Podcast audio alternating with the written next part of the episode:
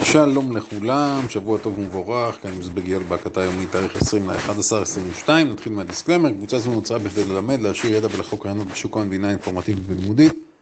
כל עושה שימוש בתכנים המועלים בקבוצה זו עושה זאת על דת עצמו ואחריותו הבלעדית, חל איסור מוחלט לשווק, לפרסם או להציע הצעות מסוג זה לחברי הקבוצה. עכשיו אני רוצה להסביר משהו חשוב מאוד חברים, יום ראשון ההקלטה פתוחה לכל הקבוצות. חשוב לי ואני מדגיש, לא להעביר את ההקלטות לאף גורם ללא אישור שלי. אל תקבלו החלטה בבקשה על דעת עצמכם, זה עניין שלנו פה, ולכן אני יודע שההקלטות מועברות ללא אישורי וללא רשותי, אז לתשומת לב מי שעושה את זה, נא להפסיק מיידית. יופי. יש לנו הרבה מאוד על מה לדבר, כמובן גם על מה שקורה בשוק בארצות הברית, וגם על עניינים שקשורים אלינו פה בארץ, במיוחד עניינים שקשורים לנדל"ן, עוד מעט אני אפרט במה דברים אמורים. לפני כן רק אני מזכיר לכם, נעצנו תאריך לוובינר בנושא של השקעות מגודרות. אגב, חייב לציין, זה עולם ומלואו, ואין שחקן מתוחכם כמעט, או שחקן מוסדי, שלא משלב אסטרטגיות של גידור במסגרת התיקים או הכספים שהוא מנהל. אז בשמיני ל-12, בעזרת השם, יארך וובינר, את הוובינר יעביר נאור הדיבר, שהוא מנהל קרנות גידור, מרצה האופציות שלנו, ובן אדם שעבר את כל שרשרת התפקידים בגופים המוסדיים בארץ, אז יהיה מרתק, מי שמעוניין מוזמן להצטרף לקבוצת הוובינרים שלנו. עכשיו לגבי מה שקרה ביום שישי, לא סתם שלחתי לכם תמונה של הנסדק שמסיים 0.01 פלוס. ביום שישי פקעו האופציות החודשיות. ואנחנו יודעים שסביב תאריכי פקיעה יש עניין גדול מאוד, אז השוק שיחק קצת, ובסופו של דבר קיבלנו את הסגירה הזו. נגיד עוד פעם, היה חשוב, לפחות מבחינה טכנית וגם מבחינת סנטימנט בשוק, היה חשוב להציג סגירה שתהיה ירוקה. זו הנחת העבודה הייתה, דיברתי על זה גם ביום שישי, שירצו לנסות לסגור אפילו גבוה יותר. בכל מקרה, הסגירה הייתה בול על ה-0-0, מה שנקרא. ב-QQQ זה ממש היה 0-0, בנסדק זה היה פלוס 0.01, ואלה משחקים שיכולים לעשות אותם רק הגדולים, היות ובפקיעה תנודה לכאן או לכאן, גם אם היא קטנה, יכולה להיות שווה או שווה הרבה מאוד כסף. וזו הסיבה שאנחנו רואים את זה. ברמה טכנית, מי שיסתכל על הגרף רואה שקיבלנו סגירה של דוג'י, אני אצרף לכם את הצילום. בגרף השבועי קיבלנו דוג'י, ואם אני משווה את הדוג'י הזה בכלל בטווח שלו לנר הקודם בשבוע הקודם, אז אנחנו רואים שהטווח היה יחסית טווח מאוד צר. מה שמאפיין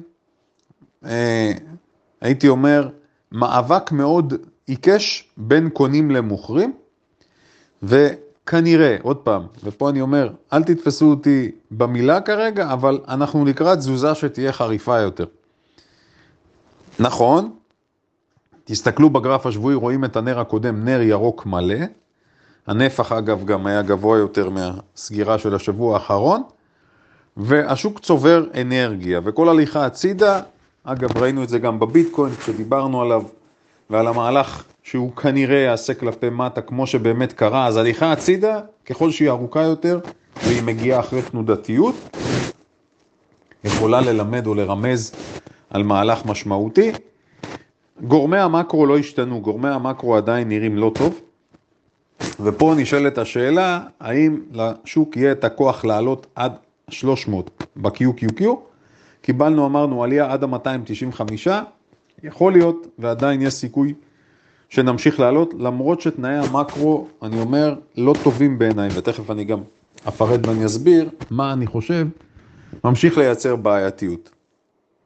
מי שמסתכל אה, ועוקב גם מבחינת הגלים, יכול לראות ששוב, מבחינת התעלה שיש בשוק עכשיו, אז יש פה איזושהי רמת התנגדות באזור הזה, אני מדבר על התעלה או השרוול היורד, יש איזשהו מאבק בנסדק כרגע, וצריך לחכות, ומאוד קשה אני שוב אומר, לנסות לחזות מה יהיה עוד שבוע זה מאוד קשה. אבל מבחינת המומנטום כרגע יש עצירה בגל הירידות. אני מזכיר לכם גם, השבוע אנחנו נכנסים לתקופת החופשים, לקראת ה Black Friday וה Thanksgiving, אז מה שנקרא, אווירה אמורה להיות קצת יותר חיובית, אבל גם על זה אני מיד ארחיב, כי איפשהו זה מייצג את התרבות הבעיניי קצת מגוחכת. לוקחים יום אחד של ה Black Friday ומנסים ממנו לגזור או להשליך על מניות הקמעונאות, או באופן כללי על השוק ועל הרגלי הצריכה שלנו. לי באופן אישי, תמיד כשאני מסתכל על זה ואני אומר איך על סמך יום אחד מתייחסים לאמזון, לאליבאבא וכולי, כמה זה רלוונטי, בעיניי זה לא רלוונטי, אבל אלה מה שנקרא הרגלים שהשתרשו, אז גם זה יכול לשחק תפקיד. אולי יהיה מומנטום קצר, מי שמחפש את הדברים האלה צריך לקחת בחשבון גם את זה. בכל מקרה, מבחינתי מה שאני לוקח מיום שישי, הדבר העיקרי זה החולשה של הנפט. הנפט חוזר לרדת. ביום שישי הוא ירד ל-77 דולר, בסופו של דבר הוא סגר ב-80. ואי אפשר לנתק את זה מהסיפור העולמי. זאת אומרת, יש קונצנזוס בקרב כל מי שמתעסק בשוק ההון, שהאטה לפנינו. האם ההאטה תהפוך למיתון, כן או לא, זה כבר משהו אחר. אנחנו חושבים כאן שכן. ואנחנו בהחלט ניכנס לתקופה שהיא תהיה לא פשוטה. אז ההיחלשות של הנפט הגיונית בעינינו, דיברנו גם בזמנו על החוזים העתידיים. הסתכלנו קדימה וראינו שהחוזים העתידיים מגלמים אכן ירידה במחיר הנפט, שזה משהו שהוא פחות אופייני. כשאנחנו מתעסקים בסחורה כמו נפט, בדרך כלל החוזים העתידיים אמורים להציג עלייה. אני מדבר על החוזים העתידיים לחודשים קדימה, ופה אנחנו רואים מצב הפוך.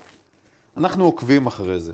נגיד עוד משהו, ירידה במחיר הנפט גם תומכת, לפחות במצב רגיל, היא תומכת בעלייה בשער הדולר. אז פה יש איזשהו מאזן ובאמת הרבה מאוד גורמים קשורים אחד לשני, אז נעקוב, במיוחד שאנחנו יודעים שחודש הבא תהיה החלטת הריבית האחרונה של ה-FOMC לגבי מה שקורה השנה, ופה כבר צריך לחשוב, אמרתי לכם, מי שמאמין שהעלייה תהיה בעוד שלושת רבעי אחוז, אז זה יוסיף עוד לחץ לשוק המניות, ואם נראה עלייה רק של חצי אחוז, אז יכול להיות שהמשקיעים יתחילו לשחרר את החגורה ואולי להיכנס, או לחזור להיכנס בצורה הדרגתית, אבל להיכנס מה שנקרא ולהגיד, אוקיי, מבחינתנו קיבלנו את האיתות שרצינו מהפד, הפד מוריד את הלחץ, אנחנו יכולים להתחיל לבנות פוזיציה עתידית. אז לקחת את זה בחשבון בבקשה. נקודה מאוד מעניינת, אני לא יודע אם אתם מכירים, יש, בארצות הברית יש גוף שנקרא פינרה. פינרה זה ראשי תיבות של Financial Industry Regulatory Authority, והגוף הזה אמור לפקח בין היתר על מסחר הוגן. פינרה מוציאה הודעה שהיא הודעה לא אופיינית. אנחנו שמים לב שלאחרונה יש הרבה מאוד תופעות של מניות IPO/ספאקים, שמייצרים ספייקים חדים כלפי מעלה, הדבר הזה נראה כתרמית או כהונאה. זו הודעה רשמית שלהם. עכשיו, אני צוחק. עכשיו, למה אני צוחק? אנחנו מדברים על זה כבר תקופה מאוד ארוכה, שעושים מניפולציות. בזמנו דיברנו על פגאיה, שזה היה בכלל סיפור מצחיק. היא קופצת, מגיעה לשווי לא הגיוני, למחיר של 30 ומשהו דולר, 20 ומשהו מיליארד דולר זה שיקף לשווי, והיא יורדת 90 ומשהו אחוזים. אגב, דיברנו על הירידה, מי שהצליח ליהנות מזה על הכיפאק, ומי שלא, לא נורא ללמוד מזה. אז אני רוצה לחלק לשניים את הסיפור הזה. פינרה רוצה לדאוג, והיא דואגת באמת. אבל להוציא את ההודעה הזו ולהגיד שזה נראה חשוד וזה נראה כהונאה ולא לנקוט צעדים, לפחות עד עכשיו, אז זה די מוזר. אנחנו, בתור סוחרים או משקיעים מתוחכמים, יכולים לנקוט בשתי גישות. גישה אחת, מה שנקרא, אני יושב ובוכה, אומר, עובדים עליי, מרמים אותי וכולי, אני לא מאמין בזה. גישה שנייה אומרת, אוקיי, אם כרגע יש הזדמנויות עבור הסוחר האגרסיבי, בוא ננצל את זה. למה אני צריך להסתכל מהצד אם אני יכול להשתתף בחגיגה? ופה אני שוב אני אומר, אני אומר בצורה זהירה, רק למי שיודע כיצד סוחרים במסחר אגרסיבי. שתי המניות האחרונות עליהן מדובר, על אחת מהן כבר הזכרנו אותה, זו סלינה, ואני גם הבטחתי התייחסות, אז אני אתייחס אה, למה שקורה שם. והשנייה זו SATX.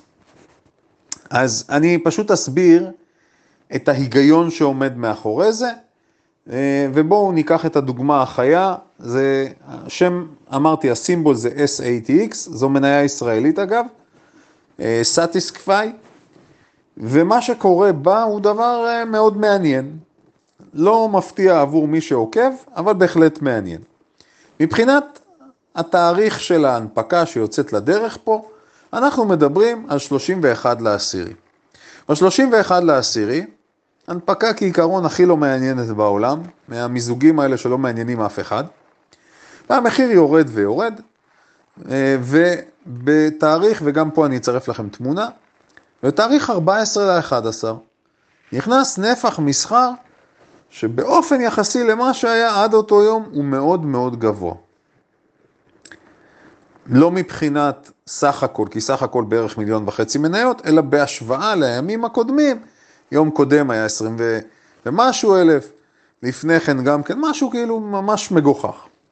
נכנס הווליום הזה, וגם ימים אחרי המניה הולכת הצידה, עד שפתאום, ב-15 ל-11, יש או נכנס נפח מסחר מתפרץ. הנפח המתפרץ מעיף את המניה. מה זה מעיף אותה? לוקח אותה משער של 13 דולר בערך ל-40. יום לאחר מכן, עוד יום כזה תנודתי, ושוב ב-17 ל-11 אנחנו מקבלים נר מ-24 בנמוך עד 56 דולר. והסיפור הזה ממשיך גם למחרת, ביום שישי היא עולה ל-79 דולר, בסופו של דבר היא יורדת ומסיימת ב-42. עכשיו תראו, זה באמת מבחינת מסחר, זה מסחר הכי אגרסיבי שקיים. זה ספרדים גדולים, זה נפח יחסית נמוך, לפעמים גם זה יכול לכלול הפסקות מסחר, אבל מי שיודע מה לעשות, יכול ליהנות מזה. שוב אני מדגיש, אני לא סתם מדגיש את זה שזה נפח, שזה סליחה מסחר שנמצא בסיכון הגבוה ביותר, אבל גם יש פה הזדמנויות.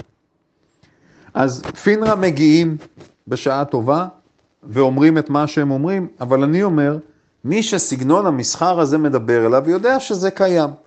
מדוע זה קיים בעיקר בהנפקות? כי הנפקות מהסוג הזה שאין בהם נפח, הם קרקע פוריה לשחקנים מתוחכמים לבצע מניפולציות. אז אה, מהגורמים, מי שמחפש את ההזדמנויות, אז קודם כל צריך לעשות רשימה ולהסתכל על ההנפקות שעומדות לצאת. ודבר שני, להכניס למערכת אלרטים. אני דיברתי על זה לא פעם, בכדי לא להיות מופתעים, צריך להכניס למערכת המסחר התראות. אם המחיר עולה ביותר מנניח אחוז דו ספרתי, אם נפח המסחר הוא פי עשר מהממוצע, כל מיני הדברים מהסוג הזה, בכדי להקפיץ את המניה. אוקיי? Okay? אז אין פה באמת, זה לא משהו שלא ניתן ליהנות ממנו, אבל זה אומר מסחר באמת בסיכון הגבוה ביותר. לא מתאים לכל אחד, זה בטוח, אבל מי שמחפש את זה, יכול למצוא את זה. צריך להוסיף בסיפור הזה גם את הנושא של הפלוט. ככל שהפלוט יותר נמוך, כלומר ככל שכמות המניות שניתן לסחור בהן, ההון הצף, כמות המניות החופשיות בשוק ככל שהיא יותר קטנה, זה גם יכול לתדלק את זה. אז התופעות הללו זה חלק ממה שאנחנו מכנים המשחק של המתוחכמים ביותר. בסדר? אבל, ופה אני אומר אבל גדול, זה מסחר קצר טווח נטו. אין שום סרט שבעולם שהדברים האלה, שהספאקים האלה יחזיקו את השווים האלה. זה סיבובים שעושים שחקנים מתוחכמים, מכונות מסחר, שחקני נוסטרו וכולי. באופן כללי נגיד, תופעת הספאקים כנראה מגיעה לאיזושהי דעיכה משמעותית, היות ועוד ועוד ספאקים, רק נגיד, חברות שאין להן פעילות, נקרא גם חברות בלנק צ'ק, מדוע זה נקרא בלנק צ'ק? כי הן מקבלות את האפשרות לרכוש פעילות של חברה כלשהי, והיה והם מוצאים אותה אטרקטיביות. אז התופעה הזו של הספאקים נמצאת עכשיו כנראה בישורת האחרונה שלה או בדעיכה מאוד משמעותית. חברות רבות שקיבלו את ההזדמנות למעשה מוותרות ומחזירות את הכסף למשקיעים. למה בכל זאת אנחנו רואים כניסה של כסף לשם? את האמת, זה כסף הכי טיפש שיכול להיות. אה, מי שנכנס לספאקים במצב הנוכחי זה פשוט לא הגיוני, אני מדבר כמשקיע ארוך טווח, אין מה לעשות במקומות האלה, זה למעשה אסון גדול. אז אני מקווה שזה מובן, אם יש שאלות אתם מוזמנים לשאול. עכשיו, מבחינת מה שאנחנו צפויים לקבל השבוע, אמרנו שבוע מסחר מקוצר. אבל הדוחות ממשיכים לזרום אלינו, ואני, לפחות מהניתוח שאני מבצע, מה שמסוכן בעיניי, ומדוע אני אומר שהתחום, אה, התחום של המקרו עכשיו, והאזור הזה הופך להיות עוד יותר בעייתי ונפיץ, ראינו את הקמעונאיות שדיווחו השבוע, וראינו דיווחים טובים. בטח שראינו את זה בסיגמנט של היוקרה, ראינו את זה גם בחברות שהן נחשבות חברות discount. אז כל עוד, ש... והזכרנו את אה, מניית רוס, אז כל עוד שהדברים האלה קורים, אמרתי, זה מפעיל לחץ עוד יותר כבד על המחירים. זאת אומרת, במקום שנראה רגיעה, אם אנחנו רואים שהצרכנים חוזרים לצרוך, ועוד בצורה משמעותית, בחנויות הפיזיות, אז חברים, הכלכלה לא מתקררת. הכלכלה לא מתקררת, הפד לא משיג את מה שהוא רוצה, אז זה בעיניי לפחות האימפקט שאני מבין ממה שהולך כאן. וזה יישאר איתנו, והבלבול הזה אני צופה שיישאר לפחות בחצי שנה הקרובה, עד שנקבל תמונה יותר ברורה, האם המהלכים של הפד מצליחים, כן או לא. בגזרת הדוחות, הרבה דוחות מעניינים השבוע. דוח כמובן שהולך לעניין מאוד, זה הדוח של זום, ZM מחר. יהיה מעניין מאוד לראות האם זום מצליחה להמציא את עצמה מחדש, או שהיא תציג התכווצות משמעותית בפעילות שלה. זום, אני אגיד משהו, זום זו אה, הפכה לסוג של מניית הבית אצלנו, מבחינת הבוגרים וגם מבחינתי. היות ואני משתמש בשנים בתוכנה שלהם, אה, ו user משלם, אז ההסתכלות שלי היא אחרת, אבל זה יהיה מאוד מעניין לראות, כי זום בעיניי איפשהו שריד, הייתי אומר, אני לא אגיד שריד אחרון, אבל אחת מהחברות שבאמת נכנסה לקורונה בכל תרועה רמה, ועכשיו אנחנו רוצים לראות האם ישנה המשכיות, או כמו חברות רבות, הקפיצה בה הייתה חד פעמית, והיא לא תצליח לנצל את הפוטנציאל, אז זה סיפור מאוד מעניין. בעבר, לפני דוחות קודמים שלה, אגב, אני מאוד האמנתי בה. בדוח האחרון גם דיברנו על זה, ובאמת הייתה קפיצה, אבל מאז היא נכנסה לסייקל יורד כמו שאר חברות הצמיחה, אז יהיה מעניין לראות לאן זה הולך. יש לנו השבוע גם את ביידור, את BBY, את דולר טרי, DLTL, DKS, זאת אומרת, הרבה מאוד חברות, שוב, מהתחום של הריטל, אז יהיה מעניין לראות לאן הסיפור הזה הולך. עוד נקודה מאוד חשובה, אני הזכרתי, אה, יותר נכון שלחתי היום הודעה, ככותרת מודגשת של שלמה מעוז הכלכלן, ושלמה מעוז, אה, הכותרת שאני הדגשתי, הוא טוען שמדינת ישראל זו מדינה שלמעשה משרתת את העשירים. עכשיו, יש, ישנם אנשים שמתחברים אליו, ישנם אנשים שפחות מתחברים אליו, אבל הבחור הזה בכלכלה מבין. אוקיי? עשרות שנים שהוא מתעסק בתחום, היה בתפקידים מאוד בכירים, יש לו ידע נרחב מאוד.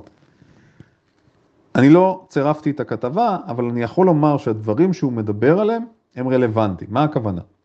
הוא מדבר על כך שמי שמחזיק יותר מדירה אחת, נהנה מפטור על מיסוי של שכר דירה עד 5,000 ומשהו שקל בחודש. הוא מדבר על כך שקרנות השתלמות קופות גמל פטורות מתשלומי מס, לא משנה כמה אתה מפריש לשם. זאת אומרת, הוא טוען שהמנגנון מוטה לטובת בעלי ההון, אני נוטה להסכים איתו. אנחנו גם מדברים על זה הרבה מאוד. איך זה קשור ואיך זה מגיע אלינו? אז אני אגיד ככה, בתקופה של השנתיים האחרונות, ובטח בשנה האחרונה, לאחר העלייה של 20% במחירי הדיור, יוצא לי לדבר עם עשרות מכם, אולי אפילו כבר יותר מעשרות, וגם עם אנשים שהם לא נמצאים בקבוצות שלנו. היום הייתה לי שיחה עם יזם נדל"ן, הייתה לי שיחה היום עם שמאי, אה, ואנחנו ככה מנסים להבין מה קורה. אז לפני שאני אדבר רגע על אנשי המקצוע, אני רוצה לדבר על הזווית של הזוג. זוג, משפחה, רווק, לא משנה, כל מי שרוצה לרכוש דירה כיום, נמצא בדילמה קשה מאוד. אני מדבר על דירה למגורים, לא להשקעה, כי להשקעה כרגע לפחות, מהבדיקות שאני עושה, אין שום היגיון שבעולם לרכוש דירות להשקעה במצב הריבית הנוכחי. ואני גם מסביר, אני אעשה, נעשה ביחד את החישוב תכף. אומרים לי החבר'ה שרוצים לרכוש דירה, ואני מחלק את זה לשניים, כאלה שיש להם הון עצמי נניח של מיליון שקל ומעלה, וכאלה שאין להם הון עצמי, שזה זוג צעיר או חבר'ה צעירים, או גם יכול להיות חבר'ה מבוגרים, אבל אין להם הון. מי שאין לו הון עצמי, כרגע, למעשה לא יוכל לרכוש דירה. בואו. זה פשוט תהיה משימה בלתי אפשרית. אלא אם כן הוא יגיד שהוא מתפשר והוא רוכש דירה במקום שמבחינת תנאים ומגורים זה מקום לא אידיאלי למגורים. אוקיי? זה יכולים להיות אזורים לא נעימים, אזורים שאתה לא יכול להסתובב, להם, לא יכול להסתובב בהם בערב, אזורים שאתה לא רוצה לגדל את הילדים שלך וכולי וכולי. אז השאלה שחוזרת על עצמה מצד החבר'ה הצעירים זה האם כדאי להישאר לגור בארץ או שאולי כדאי לקנות נכס בחו"ל. וזו שאלה, אני מדבר כרגע כלכלית, אני לא מכניס היבטים אחרים. לא מכניס היבטים של ציונות, לא מכניס היבטים של ביטחון וכולי, מדבר כלכלית. מי שזוכר, בזמנו, כשהיורו ירד, וירד חזק מאוד, אחד הדברים שדיברנו עליהם פה, זה רכישת דירה באירופה. עכשיו, תבינו, ואגב, זה אני אומר, זו תופעה. הרבה מאוד ישראלים, הרבה יותר מבעבר, מוציאים את הכסף שלהם, במקום לקנות דירות להשקעה בארץ, כרגע הם קונים אותם בחו"ל באירופה.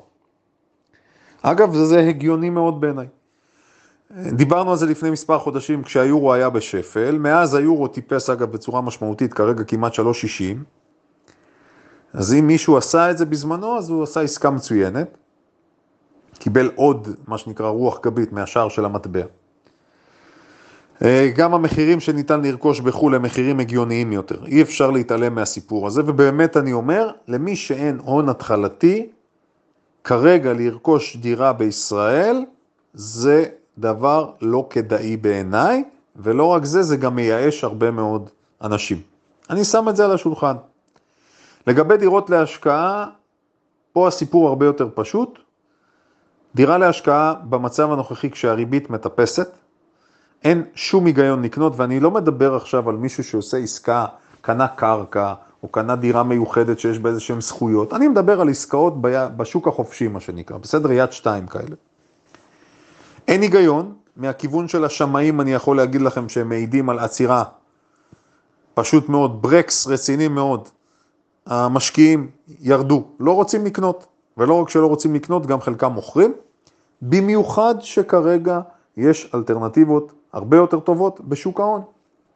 אם אנחנו מדברים על תשואה באג"ח, אם אנחנו מדברים גם על מי שיש לו חזון קדימה ומבין ששוק המניות יחזור לעלות בעתיד, אז הסיפור נראה אחרת, אפילו בפקדונות, מה שנקרא הבסיסיים, אנחנו רואים את זה.